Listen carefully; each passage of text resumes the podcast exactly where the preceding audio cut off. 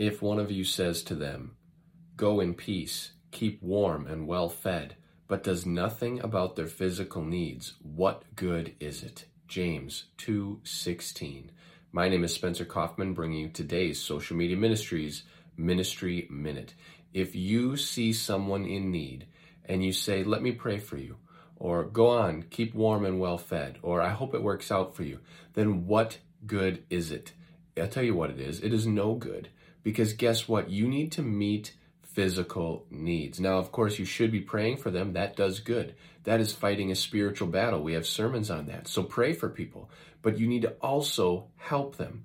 God calls us to do good in both worlds, here and in heaven. So, as James says, faith without action or faith without deeds is dead.